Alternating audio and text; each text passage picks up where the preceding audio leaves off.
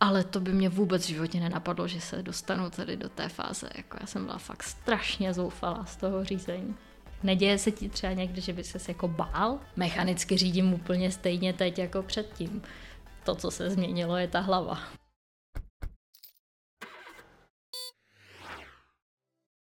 Posloucháte další díl podcastu Vyjezdi se. Moje jméno je Petr a dneska je tu s námi i Sára a jeden host. Já jsem Sára, jsem studentka psychologie, koučka a krizová interventka a původně taky velmi vystresovaná řidička. Ahoj, já jsem Aneška a kdysi jsem mývala obrovský problém s řízením a teď se považuji za dost spokojeného řidiče. Jinak jsem člověk, který se ku podivu strašně moc zabývá lidskou myslí. A moje mysl mi byla tou největší překážkou při tom, když jsem se do toho auta poprvé posadila. A potom znova posadila. A potom znova posadila. A jsem moc ráda, že můžu být dneska tady hostem podcastu a popovídat o tom, že ta mysl se dá nějakým způsobem ovládnout, nebo že se to dá nějak změnit, ten přístup a ten chaos, co člověk v hlavě má. A že řízení fakt jako může být úplně klidné. Jak se vlastně na tom byla s řízením předtím, než se začala řídit s Petrem? No, já jsem měla takovou tu typickou zkušenost v autoškole před 18. narozeninami, kdy jsem vyfasovala toho staršího pána, co měl spoustu řečí a málo která z nich byla o řízení. A Navíc ještě ten můj instruktor v autoškole byl už jako fakt starý pán a strašně ho bolela záda. A jediná výtka k mému řízení, kterou on měl, tak bylo pořád to, že jako najíždím do kanálu a že ho z toho bolí záda. A zároveň nevím, jestli to bylo tím věkem nebo proč to tak bylo, ale měl prostě jednu jedinou oblíbenou trasu po městě, kterou já jsem s ním jela téměř jako každou jízdu. Vždycky se zeptal, jestli vím, kde je Penny, tak jsem řekla, že vím, kde je Penny. Tak jsem ho odvezla do Penny. On si v Penny skočil pro svačinku, kupoval si takový velmi vonavý salám s houskou a potom se mě zeptal, jestli vím, kde je krematorium, které je kousek od Penny. Tak jsem řekla, že vím, kde je krematorium, odvezla jsem ho tam. A většinu té cesty z Penny do krematoria on byl dole pod palubovkou, kdy si tam tak jako chroupal tu svoji housku, vůbec nekoukal na cestu. Takže já jsem tak nějak jako zoufale se snažila přežít a nikoho nezabít okolo.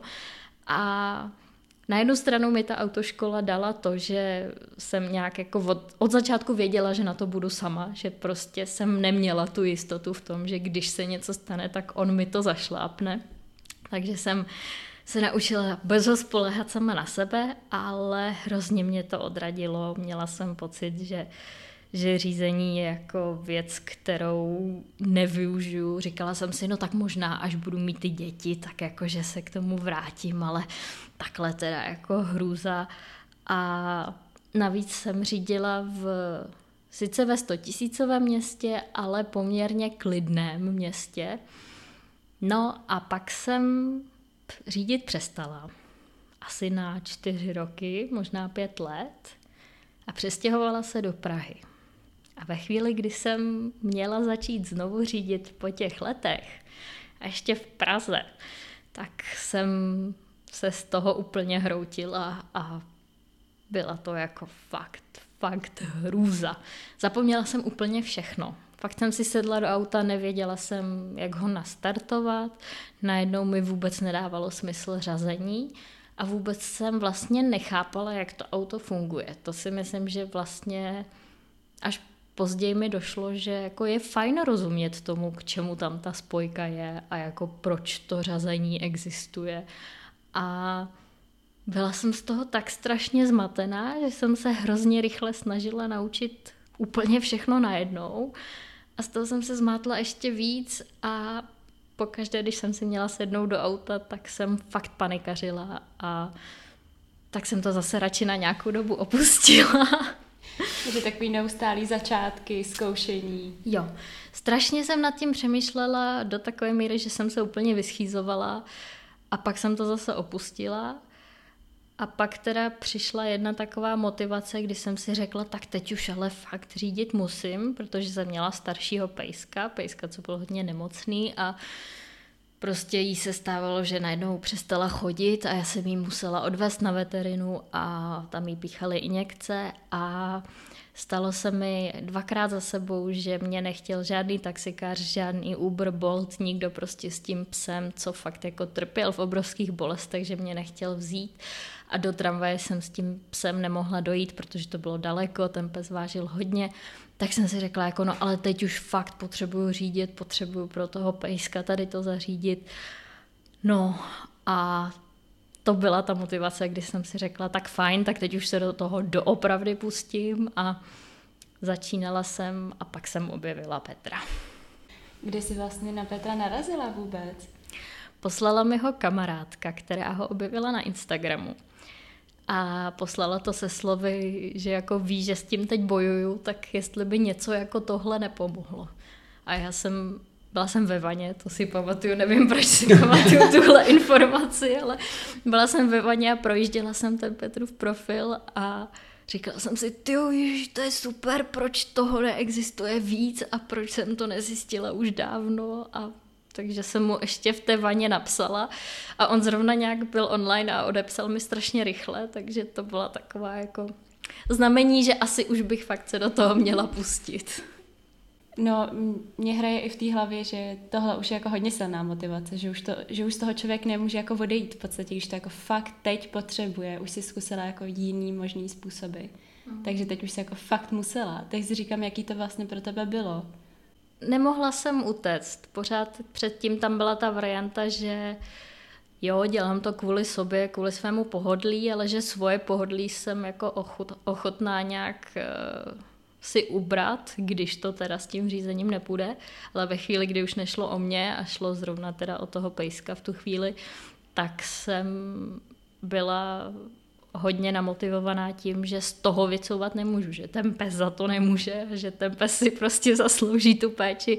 Vlastně asi v tu chvíli jsem jako měla pocit, že větší než já, no, ale byla to jediná motivace, jak prostě zase uh, na tom parkovišti, když jsem si zkoušela se rozjíždět, tak jak se zase nerozbrečet, neříct partnerovi, že už to nikdy dělat nebudu a nenechat ho odřídit zpátky domů, což jsem do té doby udělala několikrát a No, to řízení s partnerem taky byla sranda, to si myslím, že je opakující se téma u mnoha začínajících řidiček a jsem ráda, že jsem pak nakonec usoudila, že spolu jezdit nemůžeme v začátcích, že to nedělá dobrotu v tom vztahu, že jsem si našla externího spolujezdce.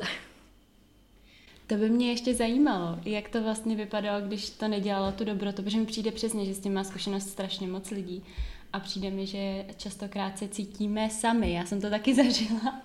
Uh, tak jestli bys dokázal nějak popsat, jak to vypadalo třeba u vás, co vedlo k tomu, že jste potom nakonec řekli, hele, to nemá cenu, nebudem to zkoušet. Hmm.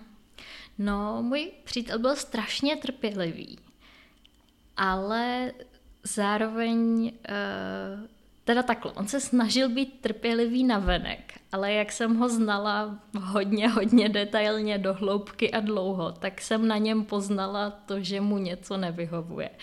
A čirou náhodou jsem randila s člověkem, který miluje všechno, co má motory a všechno, co jezdí, takže se v tom jako fakt pohyboval hrozně moc a uh, byl to zcela určitě jako nejlepší řidič, co, co jsem kdy poznala, co fakt jako byl na, na ta auto tak jako citlivý, úplně hebral, jako že to je pomalu lidská bytost. A takže já, když jsem cokoliv udělala, tak na jednu stranu jsem byla ráda, že to vůbec jako jde, že to zvládnu, že už, že už jedu na tom parkovišti na tu dvojku, že už jako nejedu úplně krokem jenom přes tu spojku. Ale zároveň jsem jenom viděla, jak on se trochu začal tvářit, že jako mm, teď jsi to tam zařadila moc brzo, anebo prostě naopak jako, mm, teď si ten volant držela nějak divně, teď ti tam ty ruce úplně neseděly. A vím, že to vůbec jako nemyslel tak, že uh, by mě nějak jako chtěl kritizovat, že fakt se navenek snažil mě podpořit a jako říkal, no tak teď můžeš udělat tohle, tohle, vyzkoušej si, co se stane, když uděláš tohle. Ale pak jsem udělala něco, prostě to auto udělalo zvuk, nepustila jsem dostatečně eh, plyn a mačkala jsem něco, nebo prostě fakt se jako takové ty začátky, kdy jsem objevovala a z toho sedadla spolujezdce se ozvalo jenom a to je úplně prostě... To úplně stačí. Přesně, to úplně stačí. A pak už jsem zase nechtěla to zkoušet znova, protože jsem věděla, že zase udělám tu chybu a že zase se ozve tenhle zvuk. A strašně mě to demotivovalo. Ale nějak jako vždycky pak třeba za týden jsme se na to parkoviště spolu vrátili znovu. A pak jednou nějak mě jako dokopal do toho, že teda se projedeme někde v tom provozu, že už jako vím, co dělám. Ale já jsem sama věděla, že ještě nevím. Že pořád jako, že si nejsem nejenom sebou jistá, ale jako ani tím autem jistá natolik, abych z toho parkoviště vyjela. Ale on měl pocit jako z, z toho pohledu externího pozorovatele, že jako technicky to zvládám, což asi byla pravda, ale psychicky jsem to nezvládala vůbec. No a tak mě jako přemluvil, že teda jsem vyjela do toho provozu. A v tu chvíli i to málo, co jsem věděla, i to vřazení, tyhle ty věci, tak se mi prostě vykouřily z hlavy a já jsem vůbec nevěděla, co dělám. A byla jsem strašně nebezpečná na silnici a dělala jsem fakt jako chyby. Úplně nedala jsem přednost, jako fakt takhle během chviličky úplně strašně moc věcí, co by fakt, kdyby tam zrovna někde někdo jel nebo Eh, kdyby byl větší provoz, tak by fakt někoho ohrozili a mohli způsobit nějakou nehodu. A zase jsem pak z toho byla úplně eh, rozhozená a tak jsem jako někde zastavila, taky samozřejmě na místě, kde bych vůbec neměla stát. A začala jsem strašlivě brečet s tím, že už prostě v životě do toho auta nesednu a uh, že teda on musí odřídit zpátky domů, že já už prostě vůbec nevím, co dělám a tam jsme se tak nějak jako uh, matlali v tom, že teda on mi pořád se snažil dodat to sebevědomí, že, že to v sobě mám, že to vím, že jenom musím jako tu hlavu že vylézt ze své vlastní hlavy, tak nějak to bylo formulováno, akorát asi trošku víc prostě. A uh, že prostě jako, že to dám, ale já jsem fakt v tu chvíli viděla, že ještě to nedám, že ještě nejsem ready, že prostě ještě potřebuji jezdit na tom parkovišti nebo jenom okolo domu. A tady ty neschody v tom, jako co, co já zvládnu a co se ode mě čeká, abych zvládala, tak ty byly tak strašně silné, že pak už jsem si řekla, že že to nejde, že pak přijdeme domů a já se ještě pořád cítím provinile zřízení, zatímco bych si mohla užívat odpoledne s partnerem, tak místo toho pořád jsem hlavou někde, kde on dělal ty zvuky a, a já jsem byla hysterická, takže pak jsem zjistila, že, že to fakt nedělá dobrotu. Já mám takový tušení, že ty si nad tím moc přemýšlela, že jo? Ano, přesně hmm, tak. To je klasika. Což na jednu stranu jsem nad tím fakt moc přemýšlela. Ale ono to přece jinak nejde se to naučit, než si jako ty věci nějakým způsobem zpracovat.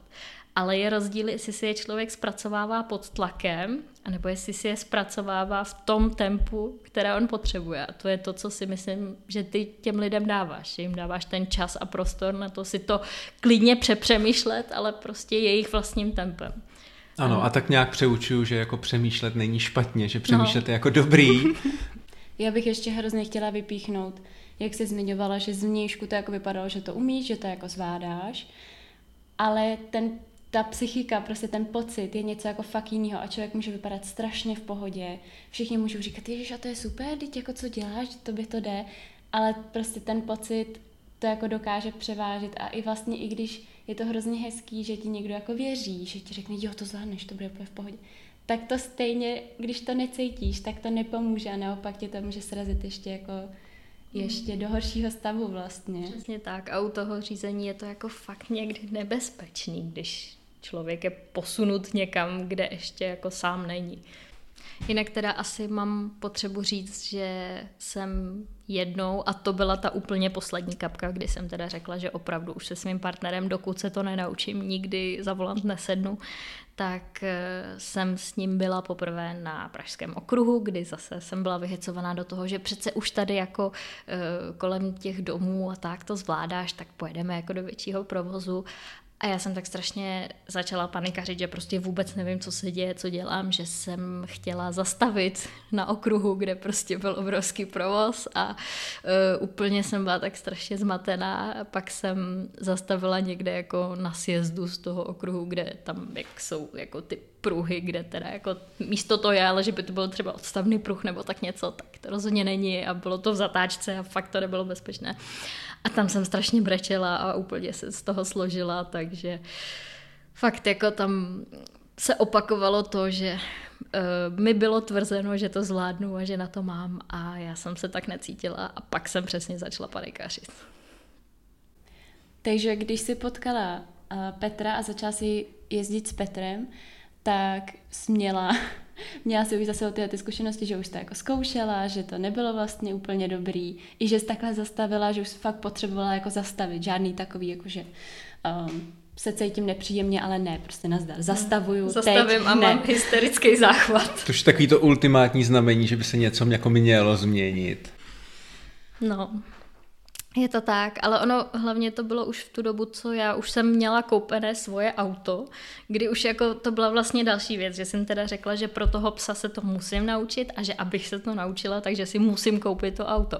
Takže tam byly ty dva tlaky z toho, že no tak teď mám to vozidlo a ještě tady ten pejsek to potřebuje a s tím partnerem to ale vůbec nejde, no tak jako čirou náhodou v té vaně zrovna díky kamarádce přišel Petr a bylo to jako fakt eh, v nejvyšší čas. Myslím, že už to mělo přijít dřív, že jsem si asi dřív měla uvědomit, že tenhle ten stres nejde, ale já jsem ani nevěděla, že to jde jinak. Že jo, to je ta další věc, že eh, služba, kterou ty poskytuješ, je neobvyklá a vůbec by mě nenapadlo, že to může takhle fungovat a že to může jako tolik pomáhat. A navíc, když ti ostatní jako říkají, že ti to vlastně jako jde, když je to vlastně jako dobrý, tak jedem. A spoustě lidem to jakože jde, jako mechanicky, jim to jako jde, ale nevím, přijde mi, že ni, nikdo se tím vlastně jako nezabývá, co se děje v té hlavě. A se spoustou lidí nepracujeme na to, co se děje s rukama, s nohama, ale na tom, co se děje v té hlavě. Tak ono mechanicky řídit není těžký. Je těžký, když si sedneš do nového auta, tak jako nacítit si, jak moc pouštět spojku a jak moc musíš mačkat plyn ale jinak je to jako práce pro šimpanze, když to člověk párkrát zkusí, tam většina z toho je o hlavě, ale na to nereagují ani ty autoškoly, ani ty řidiči, co už řídí dlouho. Je zvláštní, že já teď třeba už, já nevím, jestli je to rok a půl, co jsme spolu jezdili, nebo už dva možná, no nějakou dobu no, už rok to určitě. je a uh, teď řídím fakt jako hrozně moc a já už se vlastně ani nedokážu tolik vcítit do toho, co jsem prožívala předtím, protože mi přijde tak strašně normální v tom autě sedět, tak strašně normální jezdit, naopak si tu jízdu užívám, ale úplně si pamatuju, jak strašně zoufalá jsem z toho všeho byla a mechanicky řídím úplně stejně teď jako předtím. To, co se změnilo, je ta hlava. No a jak jste vlastně začínali? Jaký byly vaše začátky spolu? Co jste na začátku dělali a nedělali? Jak jste se dostali na to místo, kde je Aneška teď? Pamatuješ si to? Ty jo, popravdě. No nepamatuju si nic jako zásadního, což uh, mi přijde jako pozitivní, že, že to nebylo tak, že bychom prostě no, museli my... začínat jako, no tak tohle je spojka. Ne, ne, ne. Ale vím, že jsme hned jako jeli někam. No, my jsme totiž jezdili uh, ve Vilové čtvrti, kde fakt jako není provoz, kde to mám uh, celkem blízko domu a už tam během těch prvních prostě 10-15 minut tak já jsem byla tak strašně vyklidněná, to si pamatuju, to byl ten moment, že já sama jsem řekla, že pojedu na tu hlavní a že to zkusíme na uh, tu hlavní a nějak to obět jako víc po té části Prahy.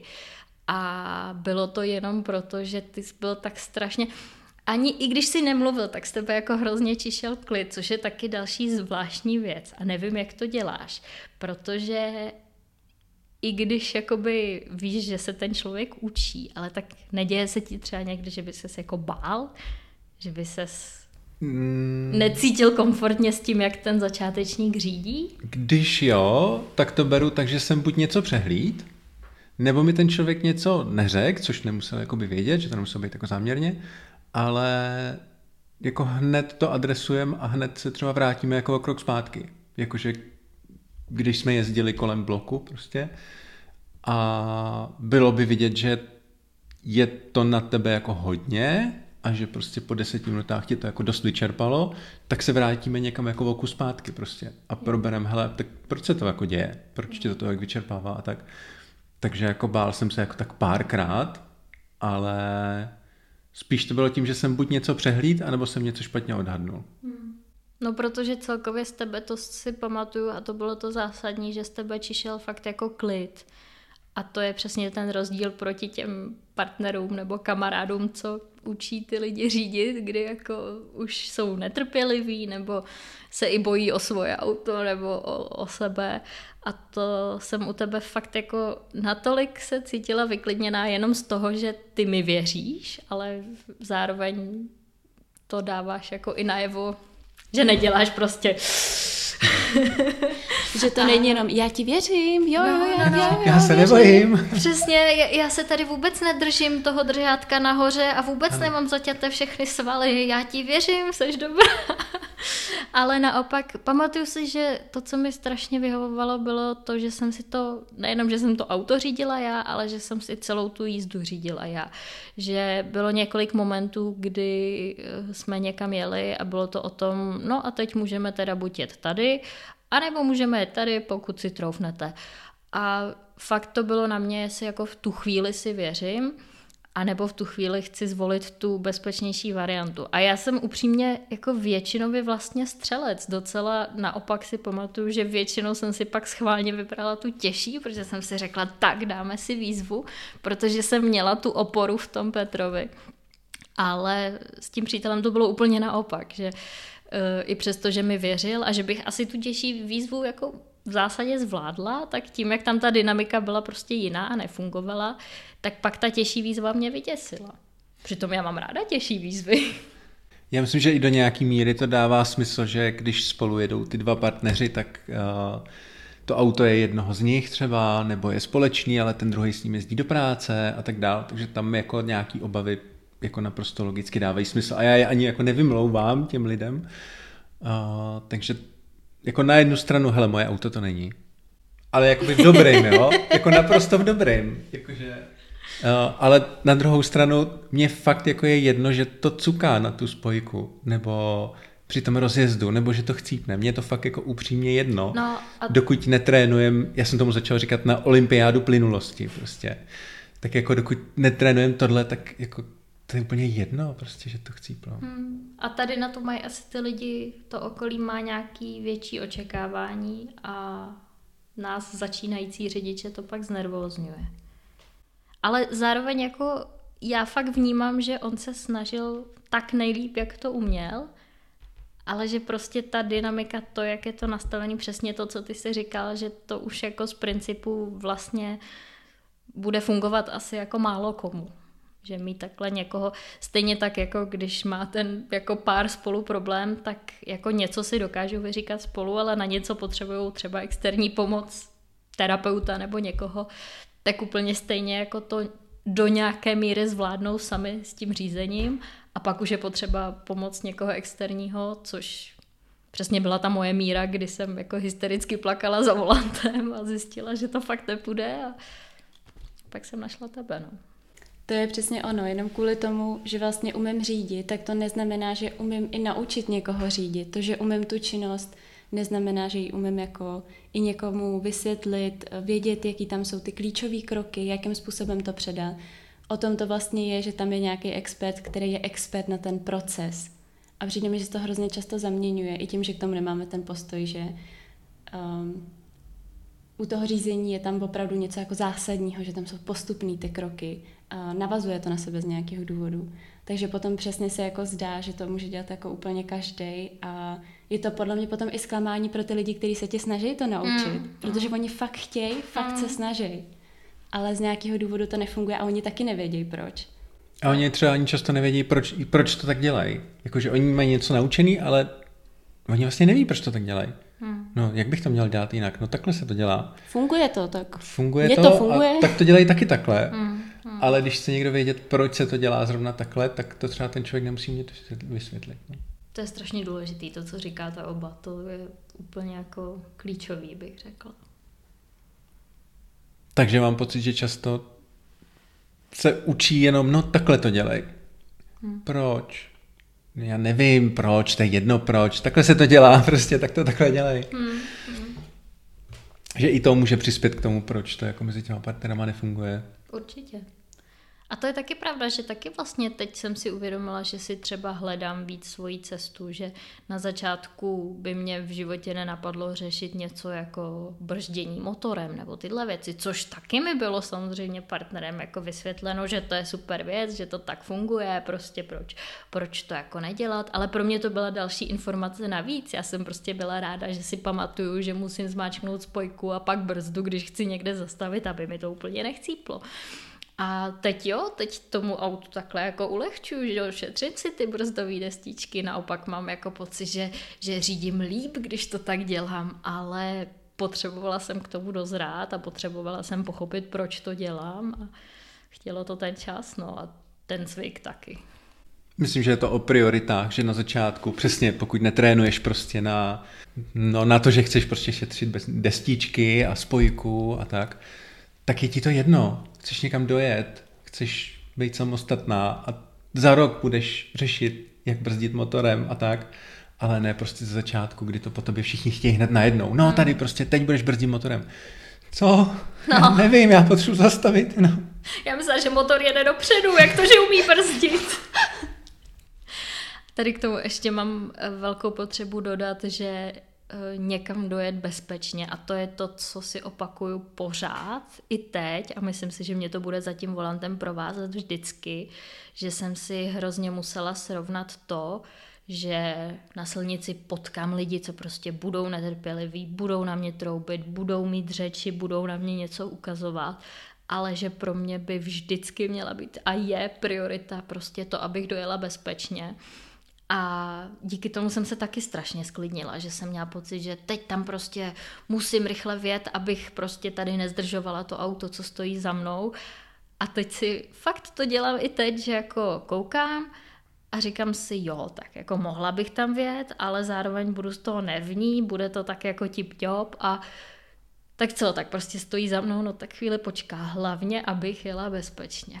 A to je taky úplně uh, breakthrough mojeho řízení, kdy, kdy jsem si uvědomila, že fakt jako cíl je dojet, dojet bezpečně a to všechno ostatní, no tak jako když to chcípne na každý křižovatce, no tak jako blbý, trochu někoho zdržím, ale nikoho tím nezabiju, nikoho tím prostě ne, nezničím mu den, týden nebo auto, prostě ho jenom o trochu zdržím. Dáváš prioritu sobě a ne ostatním.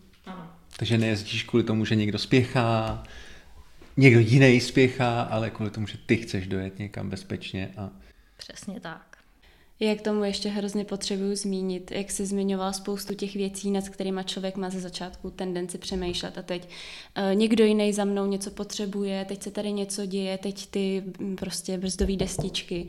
Není možné všechny tyhle ty věci udržet najednou v té pozornosti na začátku. Než se zautomatizuje aspoň část těch procesů, tak není možný to udržet v té hlavě. A pak Absolutně. přesně se děje to, co jsi zmínila. Musím zastavit a musím zastavit teď, protože už je toho tak moc a ta pozornost má omezenou kapacitu.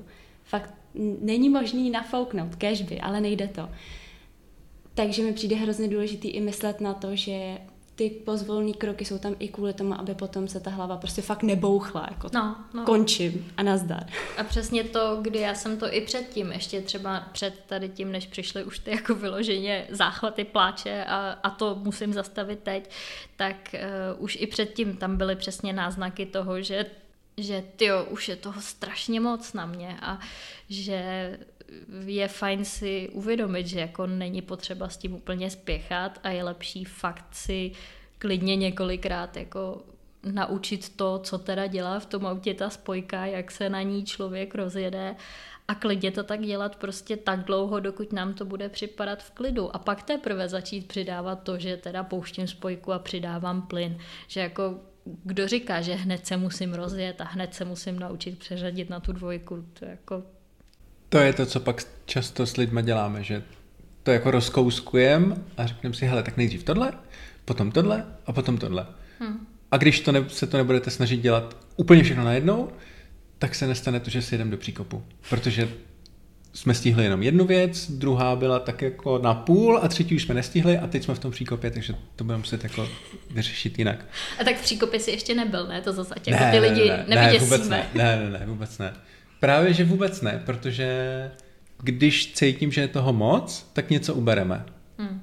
A děláme to postupně. Hmm. A, a ty lidi zjišťují, aha, já nemusím dělat všechno najednou. Zajímavý. Proč mě všichni nutí dělat všechno najednou? Hmm. Teď, když to dělám postupně, tak jsem mnohem víc v klidu, mám to pod kontrolou, mám pocit, že to zvládnu, že to opravdu jako ovládám to auto. Zajímavý. Hmm. No jasně, a na okruh se dostaneš až ve chvíli, kdy prostě je úplně normální pro toho člověka řadit, je úplně normální pro něj se zařadit do dalšího pruhu a už tyhle ty věci nad nimi nemusí přemýšlet tolik a ne jako já, když jsem se tam dostala ve chvíli, kdy jsem vlastně byla ráda, že jako chápu, jak se rozjet a, a jak nějak jako zhruba přeřadit. Takže jsi začínala s tím, že jsi měla ty, ty výbuchy toho pláče, jak jsi zmiňovala. Zastavuju, protože musím, nemůžu pokračovat dál. Jak vypadá teď ten výsledek? Jak je vlastně na tom to tvoje řízení teď? Teď si řízení hrozně užívám. Ale je teda pravda, musím se přiznat, že docela jako hodnotím řízení ostatních ve smyslu té bezpečnosti a že docela jako nadávám za volantem, protože zjišťuju, že ne pro každého je ta bezpečnost úplně prioritní a dokážu se docela naštvat. Ale řídím fakt ráda. I to auto využívám víc, než jsem si myslela, že ho vůbec využívat budu. A mm, Vlastně nad tím nepřemýšlím. Tam pro mě taky byl strašně důležitý ten progres dál od toho, že teda OK, teď jsem se naučila to auto ovládat, dojezdili jsme s Petrem a pak přišla taková ta fáze, kdy už jsem byla OK s tím řízením, ale stejně, když jsem měla plánovat, že někam pojedu, tak jsem si projížděla mapu, celou tu trasu jsem si dopodrobna potřebovala načíst, abych si byla jistá, že tady teda pojedu tady, jo, tady mě čeká ta dálnice a tady budu teda parkovat tam a tam a potřebovala jsem tu jistotu tady v tom, eh, v tom plánování. Potom nějak jsem tady to opustila a přešla na to, že teda jsem začala jezdit víc s navigací, což taky si myslím, že je další krok, že si na to člověk musí zvyknout, že to je další věc, která jako žádá jeho pozornost a nesmí se jí věnovat za stolik moc pozornosti. A teď jsem přešla do toho, že prostě když mi někdo jako v 10 večer zavolá, můžeš pro mě dojet, tak sice budu rep, rep, rejpat, že chci spát, ale úplně v klidu se zvednu, sednu do auta, pojedu, je mi to úplně jedno vlastně a i se jako nabídnu, že prostě něco někam odvezu, protože to beru vlastně teď už jako úplně přirozenou součást života, tak jako to, že si jdu sednout do té tramvaje. Už to jako fakt neřeším, ale zároveň, když jedu a zrovna není sněhová vánice nebo bouřka na dálnici, tak, tak si tu jízdu užívám. Ještě abych se vrátil k tomu nadávání. Ty ale nadáváš na ty zlý, ne na ty hodný, že jo? Na ty zlý, no, no výborně, no tak pořád. Nadávám na ty zlý, ale spíš se jako víc všímám, kolik jako jich je, no, ale uh, nevím, je to zvláštní, protože jinak jako v, řekněme, v civilním životě já vůbec nadávat neumím. Ani jako eh, neumím být zprostá, je to taková zvláštní blokáda, ale prostě nikdy jsem tam tu potřebu neměla ale za volantem to ze mě vždycky jako vy, vybije spoustu pocitů, co jsem ani netušila, že tam jsou. Ale rozhodně nenadávám těm, co třeba jim trvá se delší dobu rozjet na křižovatce nebo autoškolám, to vůbec. Tam naopak vždycky strašně moc soucítím, pokud je můžu pustit, tak je pustím a tak dále a tak dále. Nadávám těm, co mi hází myšky a co prostě ne, odbočují z neodbočovacího pruhu a tak. Což je ale vlastně takový symbol jako toho, že máš na to tu kapacitu uvolněnou, ano. že už to máš na to automatizovaný a tak, že si můžeš všímat okolí a, a můžu nadávat. Okolí říct, že nadávat. A i to, že máš tu zodpovědnost u sebe, že už nemáš ten pocit toho, Ježíš on mi tam hodil myšku, tak já jsem mu tam asi překážela, ne? No, tak, no. tak Ježíš, tak, tak to se ještě omlouvám, pardon, co jste mi tam hodil tu myšku a malem jste nás prostě srazil, tak já se vám ještě omlouvám. Jo. A teď už je to jenom, ježiš, co děláš, tam vůbec nemáš bej. Přesně tak. No, je to tak. Teď naposledy mi jeden pán hodil myšku na dálnici, kdy byla úplně prázdná dálnice, nevím, proč to udělal.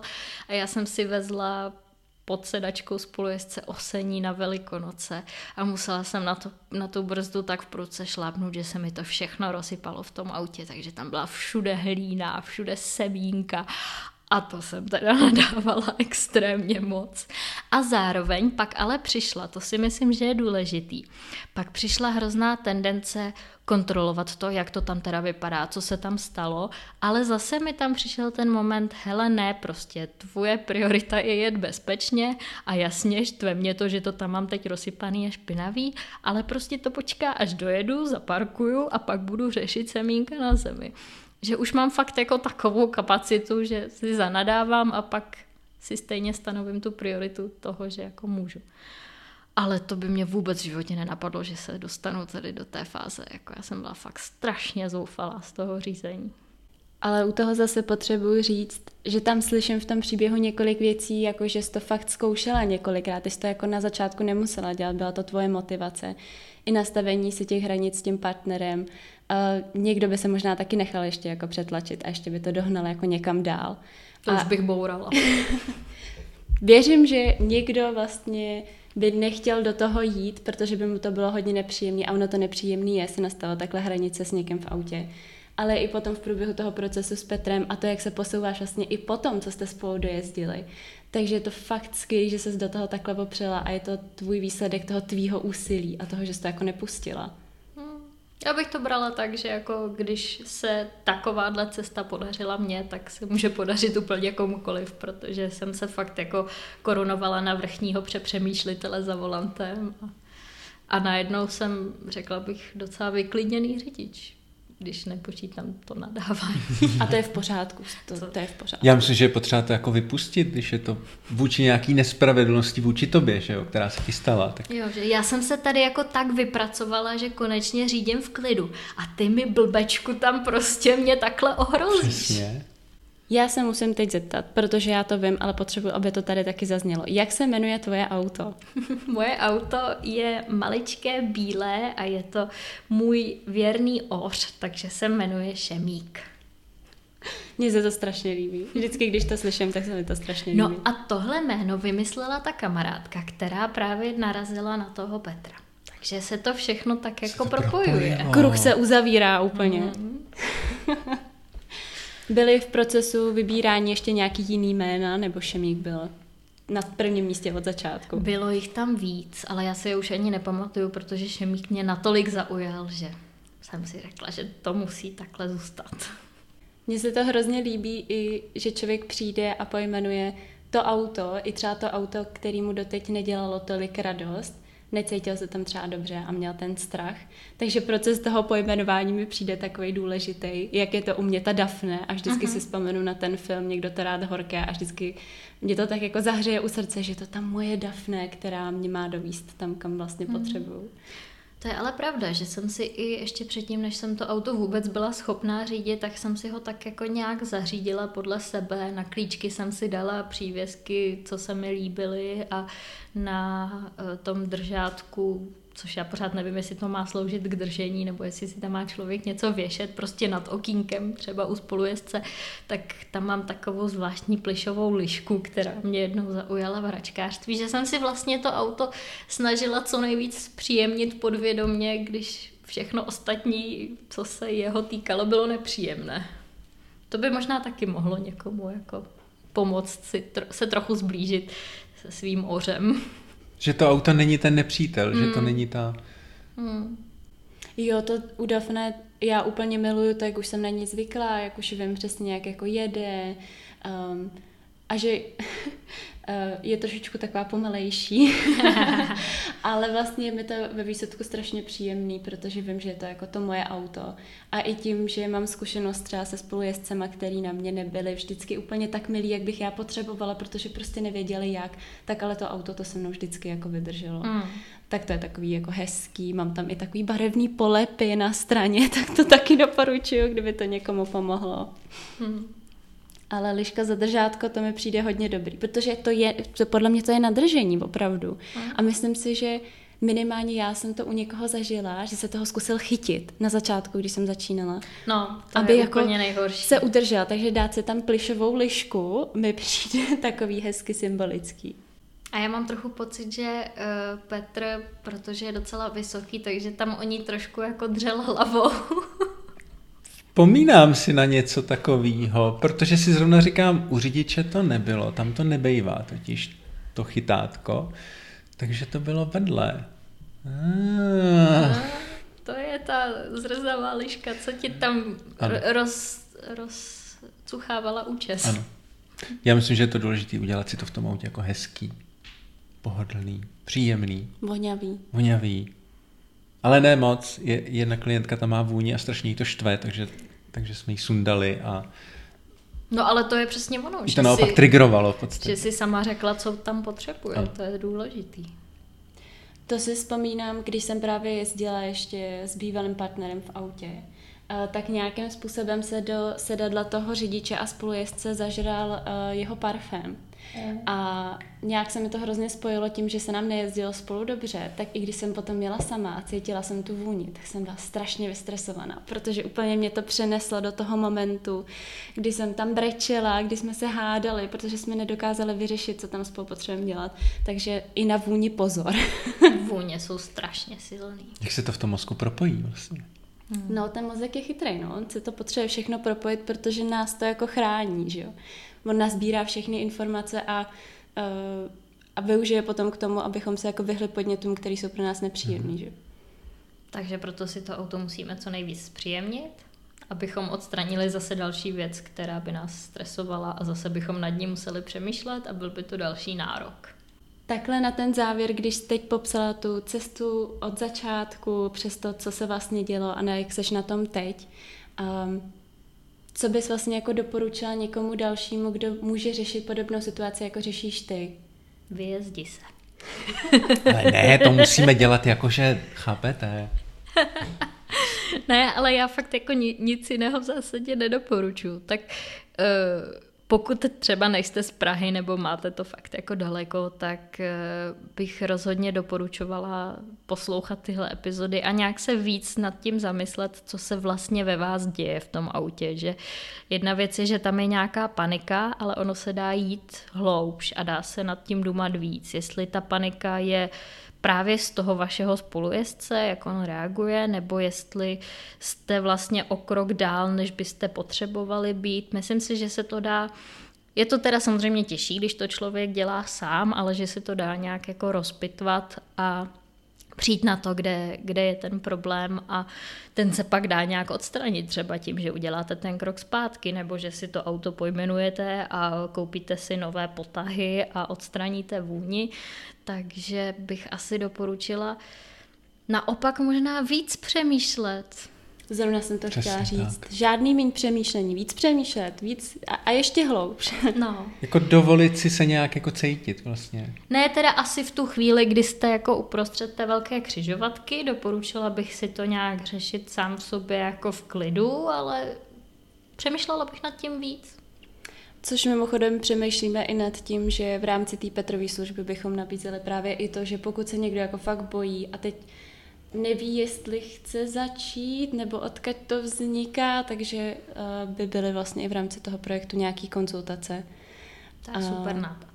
Na odhalení jenom toho, jak toho jako začít a, a vlastně co s tím, protože přesně v tom autě už je toho moc, tam už Eh, člověk přesně řeší, Ježíš Maria auto a teď držím ten volant a teď ten člověk je vedle mě, Ježíš Maria, co budeme dělat.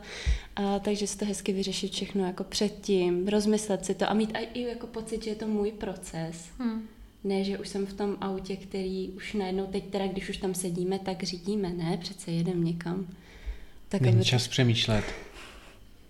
Což často ale fakt tolik ani jako není, takže tam je to no, opravdu těžký. Ale je potřeba nad tím přemýšlet. Tak my ti děkujeme. Rádo se stalo. Hrozně hezky se to poslouchalo. Jednak miluju prostě Šemíka, miluju celý ten, ten začátek a i všechny ty momenty, které jsi popsala a kterými jsi jako musela projít. A stejně, že jsi jako teď tady a hrozně hezky povídáš o tom, jak ti to auto slouží, jak je to pro tebe v pohodě. Je vždycky hrozně příjemný to slyšet, ten začátek a ten hezký výsledek. Že to jde. Takže ještě jednou moc děkujem. Já taky děkuji. Posloucháte podcast Vyjezdi se? Ten je pro všechny, kteří mají pocit, že řízení auta není jednoduchá a triviální dovednost. Moje jméno je Petr a na individuálních lekcích a v online kurzech pomáhám řidičkám a řidičům, aby se cítili za volantem svého auta dobře a bezpečně. Pomohl jsem takhle už více než dvěma stovkám klientů na zhruba tisíci jízdách. Vyjezdit se totiž můžete v klidu a v pohodě, třeba se mnou. Pokud byste rádi moji snahu podpořili a chcete poslouchat celé díly včetně bonusů, můžete tak učinit příspěvkem na herohero.co lomeno vyjezdi se.